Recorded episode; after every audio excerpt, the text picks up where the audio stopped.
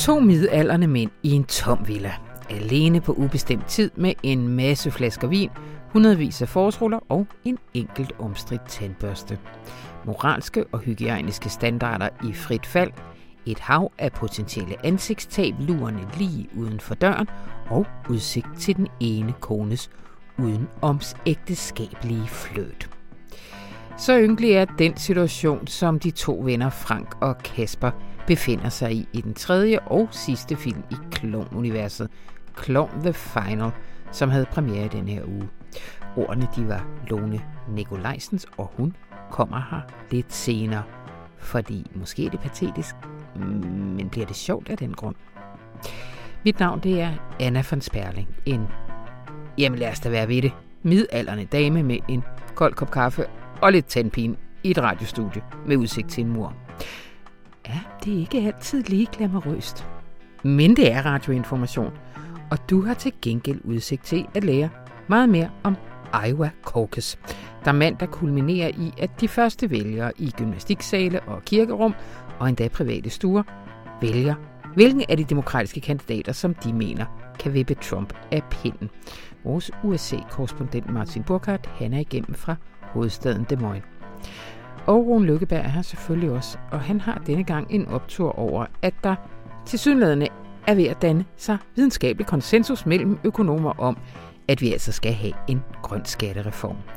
Og det er optur både fordi det vil være fedt at få en grøn skattereform, men det er det også fordi det viser, at klimaloven faktisk virker, selvom der ikke umiddelbart fulgte de store penge med.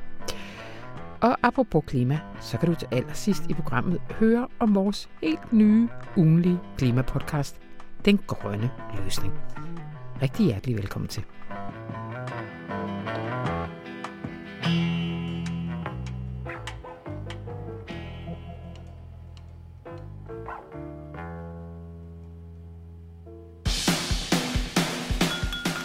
Du og jeg skal på en lille herretur. Vi skal til Island.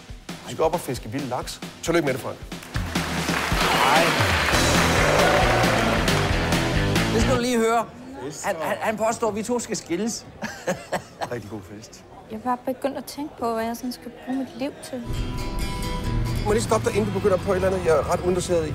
Øh, vi skal til Island i morgen. Turen er købt, Frank. Ja. Det kan ikke være noget andet tidspunkt nogensinde end i morgen. Nu skal du holde fast. Nu skal hun på is. Hvad skal hun? Nu skal på is. Efterlad hende derhjemme. Det er det eneste rigtige. Det kan du da godt til at høre, når du tænker lidt op. Du skal ikke begynde at tørne af på mig, det her. Det er lige så godt sige med samme. Jeg vil gerne have sådan en mand, der begærer mig. Skal du have en krammer? Hvad? Skal du have en krammer, Musse? Hva? Det her, det var et lille klip fra traileren til Clown The Final, Kasper Christensen og Frank Vams øh, seneste og deraf navnet sidste film om figurerne Kasper og Frank. Hej, Lone Nikolajsen. Hej Anna. Du har set den? Ja, det har jeg. Øh, vi kommer tilbage til, hvad du synes om den. Kan du ikke lige, hvis der nu sidder nogle lytter derude og har det sådan, Nå, Kasper Frank, hvordan er det nu der? Hvad er, hvad er de for nogle figurer? Hvad har drevet de fem, var det fem sæsoner af, Fem sæsoner af tv-serien, og nu tre film? Ja. Og to spin-offs af tv-serien er der også lavet. Ja, sandt. Øhm, altså Kasper Christensen og Frank Vam er jo i virkelighedens verden to af de største danske repræsentanter for den første generation af stand-up-komikere i Danmark, øh, som kom frem i 90'erne og lavede alt muligt gakket radio og tv. Mm. Og på et tidspunkt, så skiftede de ligesom spor i deres karriere og begyndte at lave den her tv-serie Clown, som måske inspireret af den amerikanske Curb Your Enthusiasm, Mm. var en parodi på dem selv, som de kendte sig, de er. Og som de øh, store, skrøbelige egoer, de er. Mm. For det er meget det, det serien handler om.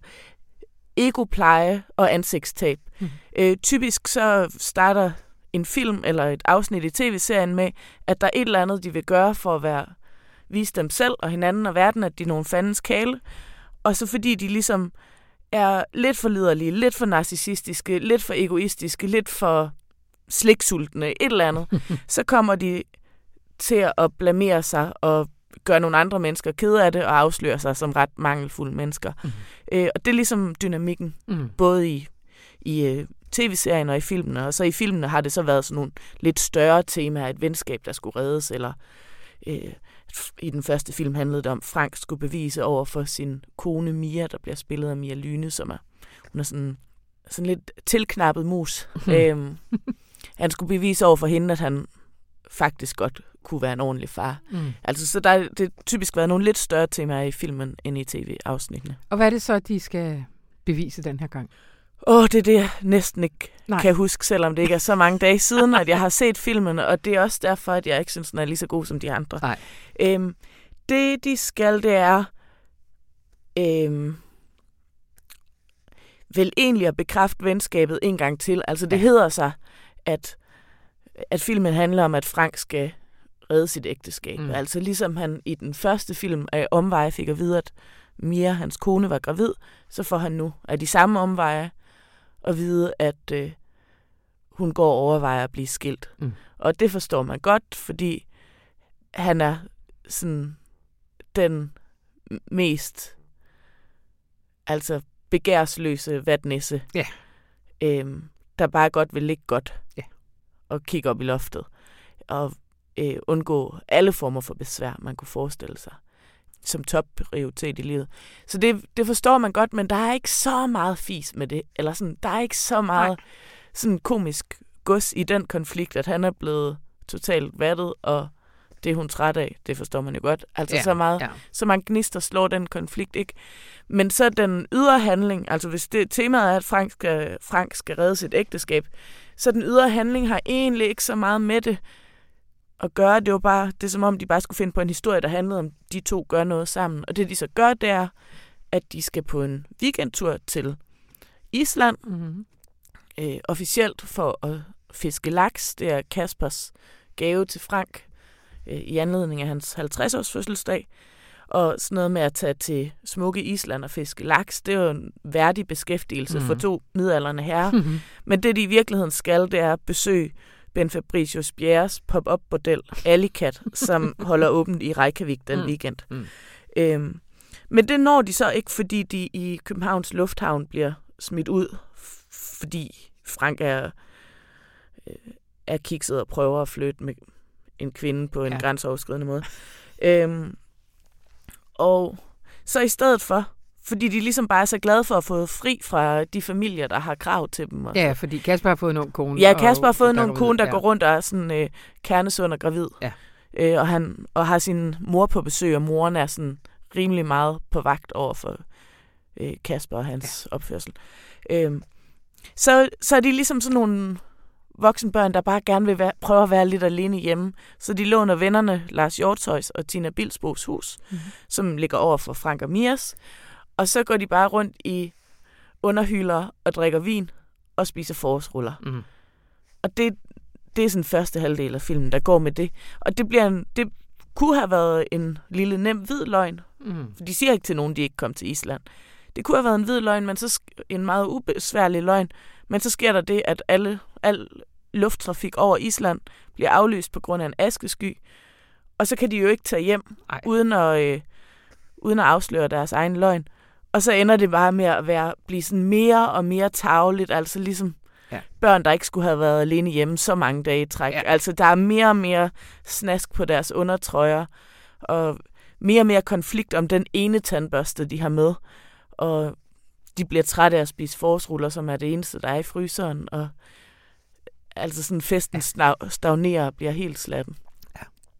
Ja. Øh, Du øh, skriver, at de bliver mere ynkelige. De er mere ynkelige end nogensinde, men det bliver det ikke mere sjovt af. Du synes faktisk ikke, den er så skide sjov. nej. Nej. Altså, jeg synes, den mangler den grundkonflikt, som jeg kunne spejle mig i i altså alle tv-afsnittene mm. og i de to andre film, som er, at man har nogle idealer, man ikke kan leve op til. Mm. Man vil gerne være et bedre menneske, og også et sejere menneske, end man er. Altså, jeg har ikke de samme idealer, som, som, som Kasper Christen, eller som Kasper Frank har Nej. i Klovn-universet, men jeg har da sådan en daglig erfaring af, at man ikke helt kan leve op til, Ja. til sine idealer. Og det synes jeg er en interessant konflikt, som man kan lave helt vildt meget god komik ud af. Mm. Og problemet med den her film er, at de har droppet idealerne, mm. karaktererne. Altså, øhm, de vil gerne være lidt seje, men så meget gider de heller ikke gøre sig umage. Nej. Altså, Frank gad da godt, at hans kone synes, det var fedt at være gift med ham. Men han gider ikke for alvor anstrenge sig. Nej. Han vil egentlig bare gerne have det nemt, og han bebrejder ikke sig selv, han er en vatnisse. Og Kasper Christensen er helt afklaret med, at han faktisk ikke rigtig føler noget. Ja. Så han går rundt med sådan en, øh, en øjenspray, han kan sprøjte sig i øjnene med, fordi så får han sådan nogle... Øh, altså, så der lige løber en lille tåre, for det synes hans øh, unge kæreste er helt vildt Men dejligt. tår. Ja. ja, når han lige viser sig fra den følsomme side. Ja. Men han, Kasper, Kasper er afklaret med at fake, Ja. og øh, Frank er afklaret med bare at være super doven. Ja. Og så mangler konflikten jo, Ja. som jeg godt kunne lide ved alt Ja. det andet. Det, der, jeg tænker altid har været øh, en af styrkerne, er også, at de lidt spiller sig selv. Altså, der har været en eller anden form for samtale mellem virkeligheden og ja. De her fiktive figurer. Så jeg spurgte dig nemlig nede i kantinen, for det jeg har været allermest spændt på, det var, om Kasper Christensen så var veganer nu, ikke? Altså, om, om, og, og så selvfølgelig bare var det for at score damer, fordi det er jo det, man er nu til dags. Altså, fordi han jo er blevet voldsomt berømt på at have købt sig ind på det der store... Øh, jeg gider ikke sige navnet. Nej, men, men det er sådan nogle veganske måltidskasser. Ja, præcis. Og de interviews, han har givet her i forbindelse Ja. med filmen, handler også om, at han jo altid har været øh, den type mand, der tager nogle radikale valg i sit liv. Ja. Og nu har han truffet det radikale valg at tage sådan en kæmpe pakke af livsstilsændringer, som er øh, at stoppe med at spise kød, og han fortæller om, hvordan folk bliver lidt sure på ham, og det er også sådan lidt, Mm. det er lidt, at, lidt grænseoverskridende for folk, sådan som hans madvaner har ændret Ja. sig. Og han er flyttet på landet, og han, øh, han mediterer en time hver morgen, mm. og han reflekterer over, hvad egoet betyder i ens liv. Og det er så diametralt modsat den persona, han spiller ja. i Kloven. Umiddelbart. Ja. Ja. Men jeg tænker også, at måske er der stadig en lidt en Karl Smart gemt ind i den her mediterende veganer. Ja. Ja. Og både film og virkeligheden ville være nemmere at få ned, hvis der blev lavet lidt pis Ja. med det. Ja, altså, så jeg havde lidt på fornemmelsen, at han, at Kasper Christensen som manuskriptforfatter måske var løbet tør for selvironi. Altså, ja. hvor han før har ligesom haft et, Mm.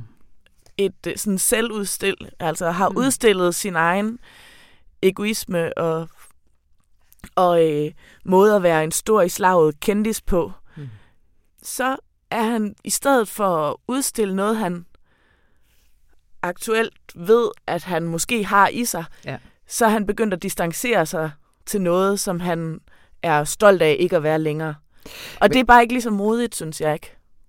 Jeg, jeg kan godt afsløre, at i perioder, hvor jeg mediterer meget, det gør jeg ikke lige for tiden, så, så mister jeg også lidt selvivni.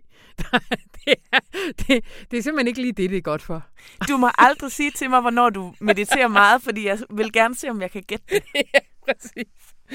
Nå, men altså, hvad man sige, nu er det finalen, og man skal vel også lade være, man må vel ikke lade en halvfæsen finale ligesom afgøre hele det store værk. Nej, det har da været en kæmpe ting i dansk tv og dansk sådan, komediehistorie. Ja. Altså, det, det har det da. Altså, den tv-serie, synes jeg, rager højere op end nogle andre komedieserier Ja. fra min levetid, jeg lige kan komme i tanke om. Altså af danske, ikke? Ja.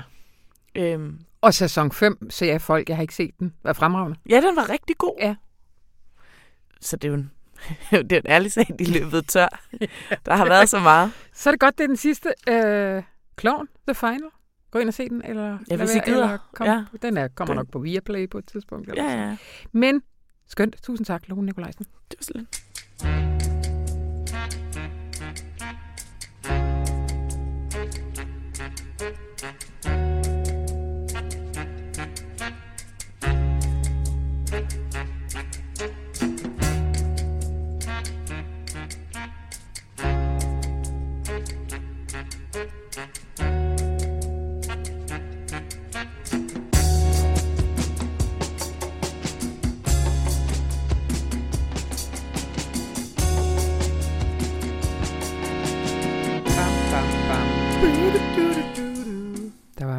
Hej, Rune. Hej Anna.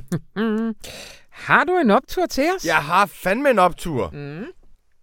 Og opturen, den er følgende. Information har i denne uge spurgt 38 økonomer om behovet for en grøn skattereform. Mm-hmm. Og alle, der har svaret, har sagt ja. Der er brug for en grøn skattereform.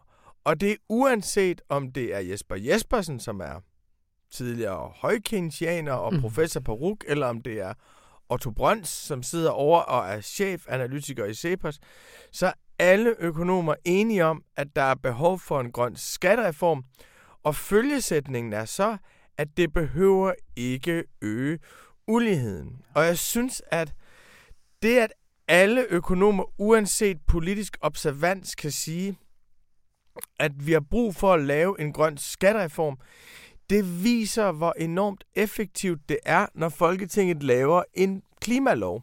Fordi nu har vi jo siddet her og hisset os op over, at der ikke rigtig er noget indhold i den, og Folketinget har ikke afsat penge til det, men der kan Frederiksen væk ofre noget. Men bare det, at man siger, at vi skal reducere med 70 procent, og det skal vi gøre inden 2030, og det skal vi gøre uanset, hvem der sidder i regering.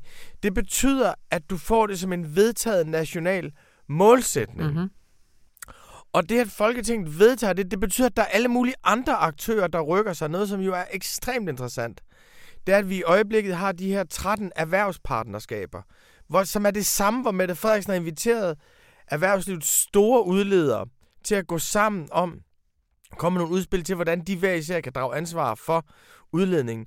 Og jeg synes det, at alle økonomerne, vi har talt med, alle, og der er flere, der har sagt, jamen vi er nummer 21, vi er nummer 22, vi er nummer 23 siden, det viser, at når man sætter et fælles mål, så virker alle samfundets store hjul for at realisere det. Og vi kan jo tit have den fornemmelse, at politikerne er jo mægtige. Mm. At løbet er kørt, og man kan ikke lægge afgifter på, for så bliver folk sure, og man kan ikke lovgive, for så gider erhvervslivet ikke.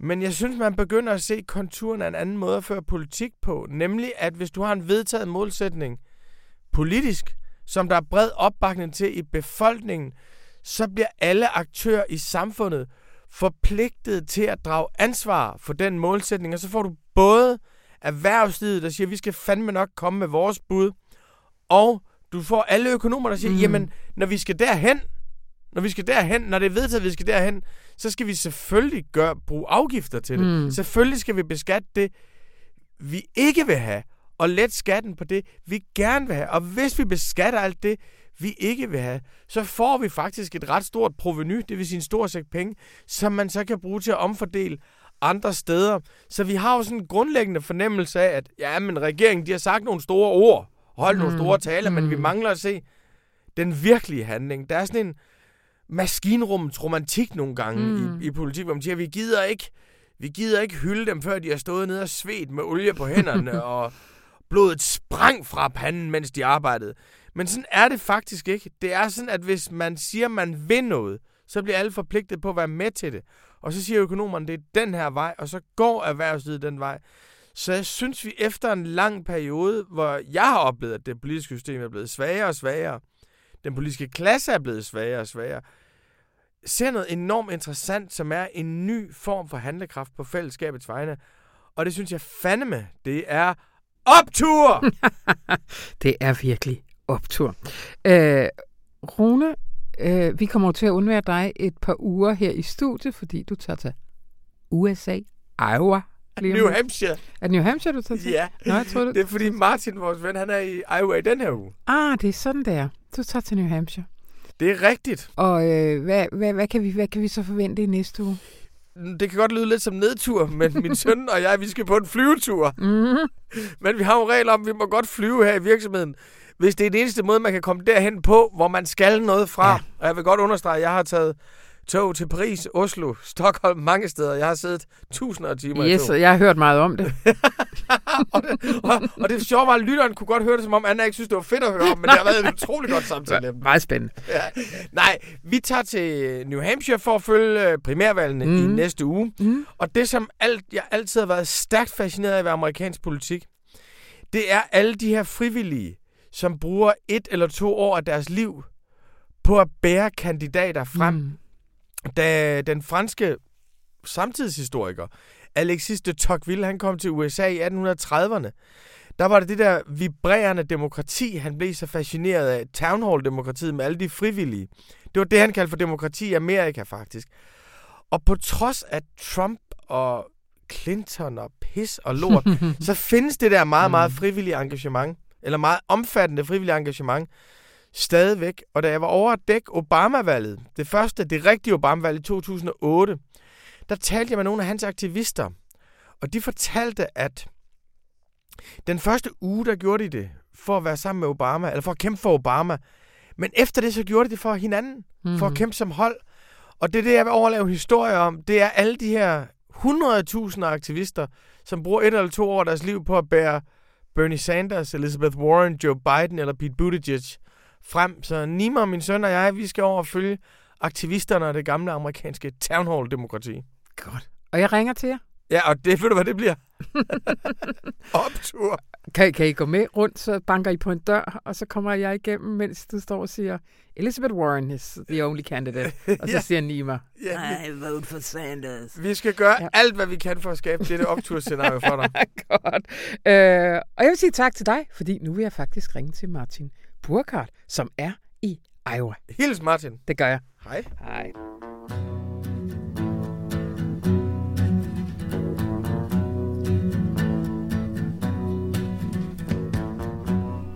De demokratiske kandidater har jo i et godt stykke tid nu trykket hånd og smilet til tv-kamera og krammet småfolk. Men på mandag den 3. februar, der får vi de første indikationer på, hvilken vej vælgernes pil peger, nemlig ved det traditionsrige og vanvittigt vigtige Iowa Caucus. Og velkommen til dig, Martin Burkhardt. Tusind tak, Anna. Igennem fra Iowas hovedstad, Des Moines. Martin, øh, før her, nu det hele går løs. Hvor- Hvordan står kandidaterne i meningsmålingen? I Iowa, der øh, er Sanders ligger, altså Bernie Sanders ligger i spidsen, og i de seneste meningsmålinger, men det er jo gået op og ned i bølgegang de sidste par måneder. Øh, den her unge borgmester øh, fra øh, Indiana, han har jo ligget foran et stykke tid. Før ham, der lå Elizabeth Warren foran. Så man kan sige, at her i slutspurten er det en fordel at ligge foran for Bernie Sanders. Han har, han har ventet sådan i svinget ikke? Øh, bag hjørnet, og så lige pludselig dukker han op. Og, og det skyldes jo især, at han har nogle meget, meget trofaste vælgere, som øh, jo ikke er villige til at tænke på at stemme på andre end ham, som altså nummer to kandidat. Så i Iowa, der han, ligger han foran, og den, der kommer bagefter, så Biden og Elizabeth Warren og Buttigieg, den her Ja. borgmester fra Indiana. Vi vender tilbage lidt senere til, øh, til, til årsagerne. Men, men Martin, før vi, før vi går videre, kan vi ikke lige tage den helt fra starten? Hvad er det på mandag, der fuldstændig konkret nede på gulvet kommer til at ske? I Iowa, der har man det, man kalder en caucus, og det er der også i andre, en del andre stater. Cirka en tredjedel af de amerikanske, 50 amerikanske delstater, de gennemfører noget, der hedder en caucus, og det kalder jeg normalt avisen en partivalg i stedet for et primærvalg. Og forskellen mellem et partivalg og et primærvalg, det er, at primærvalget, der stemmer man ligesom i en almindelig valg, præsidentvalg. Der går man simpelthen ind til en eller anden skole eller en eller anden kirke, og så stemmer man med en stemmeseddel, og så går man hjem igen. I Iowa og de andre delstater, der afholder caucus, og det er noget, der, en, øh, en form for valg, der blev indført i 1970'erne. Og øh, der øh, er det kun om aftenen, man møder op. Det er sådan en form for borgermøde. Man møder op i Iowa kl. 19 efter middag. Og det hvem er mand her? Hvem er mand? Det er dem, der er demokrater. Man skal være øh, indskrevet som demokrat. Man kan ikke være partiuafhængig af republikaner, men man kan godt øh, på stedet øh, skifte partifarve. Og der har jeg selvfølgelig også mødt nogle vælgere, mens jeg har været her i Iowa, som har sagt, at, øh, og der er stemt på Trump, og som siger, nej, nu, nu tror vi nok, at øh, vi vil overveje at stemme på en demokrat, i hvert fald i primærvalget. Så vi går hen og skifter vores registration, som man siger, registrering.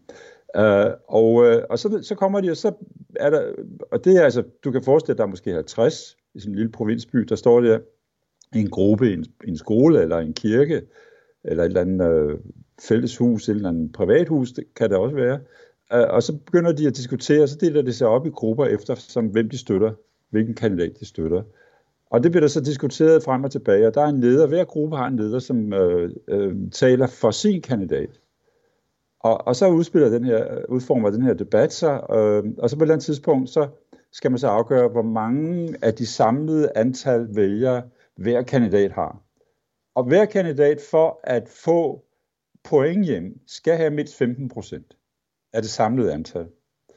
Og øh, hvis de ikke har det, så, uh, som man siger på engelsk, are they up for grabs. Det vil mm. sige, så kan de andre pille dem ud, og så, det foregår så ved en ny debat, hvor man så fortsætter med at debattere, men så er debatten rettet kun mod de uh, vælgere, som uh, har stemt på en kandidat, der har fået mindre end de 15 procent. Og det er derfor, at, øh, at, øh, at meningsmålet, de spørger vælgere, hvem er jeres nummer to og nummer tre kandidat? Og så bliver det så rapporteret ind til centralen, ikke? altså til partiudkontoret øh, sent på aftenen. Men de går direkte rundt på gulvet, ikke? Jo. Ja. det er virkelig originalt, og det er meget spændende. Det kommer jo, det, på en måde så går det tilbage til de her meget berømte, i historien, meget berømte borgermøder i New England, som Alex de Tocqueville, han skrev om i sin bog om Amerika, ikke? Altså en tradition for sådan helt græsrodsdemokrati, helt nede øh, i, de, i de små samfund. Mm. Men du nævnte jo, at der var flere caucuses. Hvordan siger man det på dansk? Ja. Øh, men Iowa er alligevel det vigtigste. Hvordan, hvordan er det blevet det?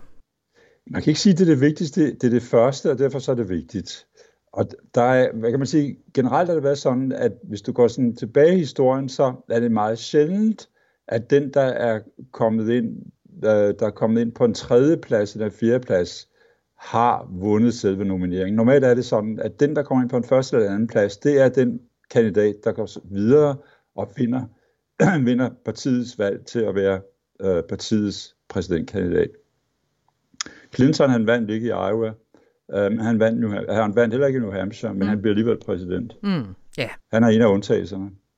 Obama, øh, han, han vandt i, i Iowa, øh, det kan jeg huske, fordi jeg var mm. og, og, og han tabte til Hillary Clinton i New Hampshire. Ikke? Mm. Så. Mm. Øh, der har også været noget kritik af den her Iowa First-tradition, og ikke mindst på grund af, at Iowa er jo ikke repræsentativ for USA, for eksempel i, hvad skal man sige, øh, i, øh, i demografi. Blandt andet så er 60 procent af befolkningen i USA hvide, men i Iowa gælder det 85 procent. Hvad handler den her kritik om? Det handler jo om, at øh, det der er jo sket for eksempel i denne her omgang med det demokratiske parti, det er, det er jo, at det første gang vi har, øh, vi havde to sorte kandidater, øh, Cory Booker og Kamala Harris, begge to senatorer, og vi havde en, en uh, latino-kandidat, uh, Juan Castro, og de faldt ud, alle tre, inden selve det her partivalg i Iowa. Og de argumenterer, og de, en af årsagen, der er to årsager til det. Det ene var, at de ikke kunne øh, rejse nok penge til at fortsætte deres operationer. Den anden er, at de ikke kvalificerede sig til de sidste debatter, mm. tv-debatter. Ikke? Så det er klart, det er også en årsag. Ja, det de siger, det er, at man, mm. at man har lagt så meget vægt på Iowa, at man også spørger der, hvem kan klare sig godt i Iowa? Ja. Og at der alene så... der er en skævvridning i, hvad man siger, hvilke ja. kandidater, der overhovedet når der til. Ja, men så kan man til gengæld så svare, at øh, Obama han jo klarede sig strålende for 10 år siden. Og så kan man også sige en anden ting, og det er noget, som jeg bemærker på, når jeg går til vælgermøder, både her i Iowa og også i New Hampshire, hvor jeg har været nogle gange her de sidste måneds tid, det er, at der ofte bliver stillet spørgsmål til de hvide kandidater om deres racepolitik fra hvide vælgere. De er meget, meget, de er så meget, meget bevidste, at de er sådan et eksklusiv publikum, der får lov til at gå først, og derfor så stiller de meget høfligt spørgsmål, som angår andre etniske grupper. Mm. Hvordan er Iowa sammensat sådan i forhold til klasse for eksempel? Der er en arbejderklasse, der er en stor, altså storbyen Des Moines øh, er rimelig stor og sådan rimelig kosmopolitisk. Øh, vi mødte, en, mødte nogle, en malerkunstner, der gik til et vælgermøde med Buttigieg, øh, og så har jeg mødt en, øh, en blikkenslager og der er masser af farmer, altså landbrugere. Dem er der mange, mange af, fordi det er jo helt fladt herude. Ikke? Altså, der er jo ikke nogen bakker at se. Det er ligesom, næsten ligesom at være på Sjælland. Ikke? ja. Men det er jo også et lidt øh, særligt øh, Korkes i år, fordi at i hvert fald to af de fire spidskandidater har haft rigeligt travlt med noget andet, nemlig som senatorer at passe deres arbejde i juryen i den verserende retssag mod, øh, rigsretssag mod præsident Trump. Og det er jo selvfølgelig Elizabeth Warren og Bernie Sanders.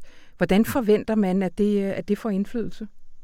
Altså det var jeg meget nervøs for i den forstand. Jeg synes, det var unfair, at de ikke fik mulighed for at øh, være med i de sidste øh, uge, halvanden uge. Øh, og det tror jeg, altså jeg snakker med de vælgere om, der spurgte til det, og de har alle sammen sagt, at det mener de ikke vil nogen, for, for nogen indflydelse. Man kan også bare tænde for fjernsynet og se, at der er tv-reklamer for Elizabeth Warren og Bernie Sanders hver andet minut, praktisk talt, ikke? Øh, på de lokale tv-stationer. Øh, og de har jo sendt deres suppleanter, altså for eksempel har Bernie Sanders sendt Alexandria Ocasio-Cortez, den ja. berømte kongreskvinde fra Det er New måske York, ikke nogen jo øh, ulempe, at hun får lidt mere taletid der. Ja, det er noget, som hjælper ham. Og, og øhm, Elizabeth Warren har sendt en, øh, en, en ung skuespillerinde ud, som jeg, hvis navn jeg ikke kan huske, fordi jeg kendte hende ikke. Men øh, så de er alle sammen, og det, det samme har senator Amy Klobuchar, som er fra Minnesota, som har en chance for at klare sig godt i morgen Okay, også, og som ja. har også været væk. Uh, hun har også sendt øh, øh, vikarer eller suppleanter, vil du kalde det, ud til vælgermøder. Og så har de så også gjort noget andet. De, de har været hver eneste pause i senatet, øh, der er de jo gået på øh, sociale medier, og de har været der er videostreaming til vælgermøder i Iowa. Så altså, de har været præsente, men ikke fysisk, andet end i weekenderne. Og nu snakker vi om alle de andre kandidater, men vi skal jo ikke glemme Joe Biden. Øh, Du fortalte mig her, før vi gik i gang, at du har været ude og tale om nogle vælgere, og der var blandt andet en vælger, der sagde noget meget interessant om, øh, om hvorfor det skal blive ham. Jeg var til et vælgermøde i går med Joe Biden i noget, der hedder Council Bluffs, der ligger ude i det vestlige uh, Iowa. Det er en meget konservativ del af Iowa. ligger lige op ad Omaha City i Nebraska, som også er sådan en rigtig midtveststat. Og der øh, spurgte jeg nogle vælgere, vælgere om, øh, jeg sagde til dem, det er jo ret utroligt i, denne, i dette valg- Jeg har været dækket alle præsidentvalg siden 1996, øh, og jeg har altid oplevet, at den, der vinder, det er det friske, den med, med det friske ansigt, det nye idéer, og en, der er sådan en yngre kandidat med masser af energi og karisma. Og Joe Biden, han har ikke noget frisk ansigt. Han har ikke nogen, han har ikke nogen nye idéer. Og han er, han er sådan, han er oppe i årene, hvis vi skal være sådan uh, søde mod ham, Ja. ikke? Ja. Og, øh, og så var svaret simpelthen konse- konsekvent, konsistent fra alle de vælgere, jeg talte, det var, vi vil tilbage til normaltilstanden. Vi vil tilbage til et Amerika, der bliver respekteret i verden, hvor vi respekterer hinanden, hvor vi er høflige mod hinanden, hvor vi taler ordentligt til hinanden, hvor vi ikke bruger bandeord, hvor vi ikke nedgør andre mennesker. Det er det, vi længes efter. Det er derfor, vi gerne vil, derfor, vi stemmer på ham. Ja. Så der, der kan simpelthen være en træthed over for meget spral, uanset i hvilken ende af det politiske spektrum, der øh, det, det, det, øh, det er i. Altså, jeg har i flere måneder tænkt, at det her det bliver en, en, en kamp mellem Joe Biden og Bernie Sanders. Uh, selvom uh, Elizabeth Warren har klaret sig godt. Problemet for Bernie Sanders og Elizabeth Warren, det er, at de står der og skriger ind i telefonen. Og de tæller hele tiden om, we are fighting, we are fighting. Folk er totalt udmærket, udmattet af at skulle kæmpe og høre på det hele tiden for Trump. Så jeg tror simpelthen, at Joe Biden, i hvert fald set i det lys, i det perspektiv, har en bedre chance for at vinde den her nominering. Men noget andet er, om han kan vinde præsidentvalget mod Trump. Trump er jo nok favoritten til at vinde det her præsidentvalg. Det er jo Det er han det. jo nok. Lad os nu se, hvad der sker. Øh, men Martin, hvornår har vi et øh, endeligt resultat? Ja, i Danmark er det jo så øh, mandag morgen, der kan I slå op der på information.dk. Der har jeg skrevet en nyhedshistorie om, hvem der har vundet i Iowa. Det har du da, det skal man da ikke. Tirsdag morgen. Tirsdag morgen. Tirsdag morgen.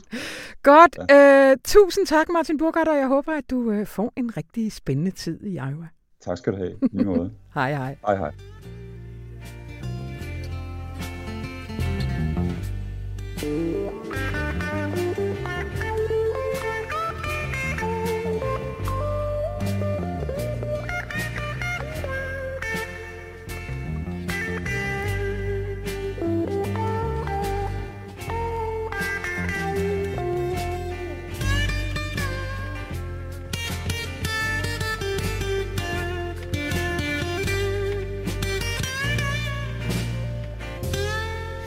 I tirsdags, der kunne du på den kanal, du lige nu sidder og lytter til, finde en grøn lille ny fra Dagbladet Informations podcast afdeling.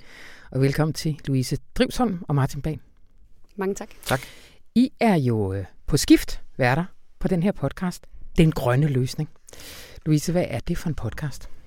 Jamen, som navnet måske lidt antyder, så er det en podcast, der beskæftiger sig med de løsninger eller løsningsforslag, der trods alt er på den globale klimakrise, vi står midt i. Man kan hurtigt få sådan et øh, billede af, at det hele er skovbranden i Australien og død og ødelæggelse, og det er det jo desværre også i høj grad, men, men videnskaben har også heldigvis en masse øh, konstruktive bud på, hvordan vi kan løse klimakrisen. Mm. Og det er ligesom øh, forskellige videnskabelige discipliner, vi forsøger at give ordet. Øh, vi tager ud og snakker med nogle forskere om, hvordan vi kan løse øh, klimakrisen, og hvordan deres forskningsfelt kan bidrage til det.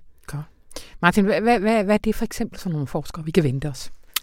Øh, jamen, så mange som muligt fra så mange forskellige øh, forskningsområder som muligt. Vi vil faktisk rigtig gerne øh, vidt omkring, Mm-hmm. øh, både inden for øh, naturvidenskaben selvfølgelig, øh, økonomien, øh, litteraturen, øh, psykologien, sociologien. Hvad kan vi lære af alle de her forskellige øh, videnskabelige retninger Mm. øh, til at, at blive klogere på, øh, på klimakrisen, og hvordan kan vi bruge det til at, at, at blive bedre til at, at komme i gang med den grønne omstilling. Øh, indtil videre har vi øh, talt både om nogle grønne regnemodeller, øh, vi er i gang med at lave nogle afsnit omkring en bæredygtig modeindustri, øh, hvordan får vi mere klimavenligt øh, byggeri, øh, så der er mange øh, spændende projekter i gang. Mm. Men du siger også litteratur, og er det også noget adfærdsvidenskab ja. og sådan noget? Så det er fra Ja, det. hvordan kan befolkningen få en mere klimavenlig øh, adfærd? Altså, hvad er det for en psykologi, der ligger bag det? Louise, der er et øh, afsnit ude. Kan du ikke lige, vi hører et klip fra det lige om lidt, kan du ikke lige sige, øh, læg op til det? Det kan du tro, jeg kan. Det er jo noget af det, jeg har lært her, mens vi har lavet podcast, at Ja. lægge op til ting. Øh, jamen det første afsnit, der går vi faktisk meget klassisk teknologisk til værks. Jeg har været ude på DTU og snakket med en lektor, som forsker i det, der hedder carbon capture, Mm-hmm. eller på dansk CO2-fangst, og som går ud på simpelthen at med forskellige filtre eller kemiske processer at suge CO2 ud af atmosfæren, og i stedet for at lagre den i undergrunden. Øhm, og det er jo, hvis det kan lade sig gøre i en tilpas stor skala, så kan det jo i hvert fald bidrage til at få hævet noget af al den her skade, nogle af alle de her skadelige drivhusgasser ud af vores atmosfære. Øh, og den kan høres nu, og, og hvornår kan man ellers høre dem? De udkommer hver tirsdag. Det gør de nemlig. Og indtil videre er der ikke nogen slutdato på, men øh, i hvert fald de Når næste... Danmark er klimaneutral, så stopper vi. Jeg Vi sender ikke, ind til 2050. I kommer ikke ud af studiet, før Danmark er Når, klimaneutral. når Klimarådet udgiver en analyse, der ligesom siger, det var det, vi gjorde det. Jeps. Øh, I hvert fald nogle måneder endnu kommer vi til at udkomme. hvis man nu sidder derude og tænker, "Men jeg har da lige læst om den her skide spændende forsker, der gør det, den der datten. Så skal man være mere end velkommen til at kontakte Louise eller mig. Godt. Ja. Hermed en opfordring, og så her et lille klip. Okay, så det du siger er altså, at man enten kan, øh, kan udnytte CO2'en til at lave produkter, der altså også oprindeligt er, er lavet af, af olie og gas osv., altså så som for eksempel plastik, eller man kan smide det tilbage i undergrunden, hvor det egentlig kom fra.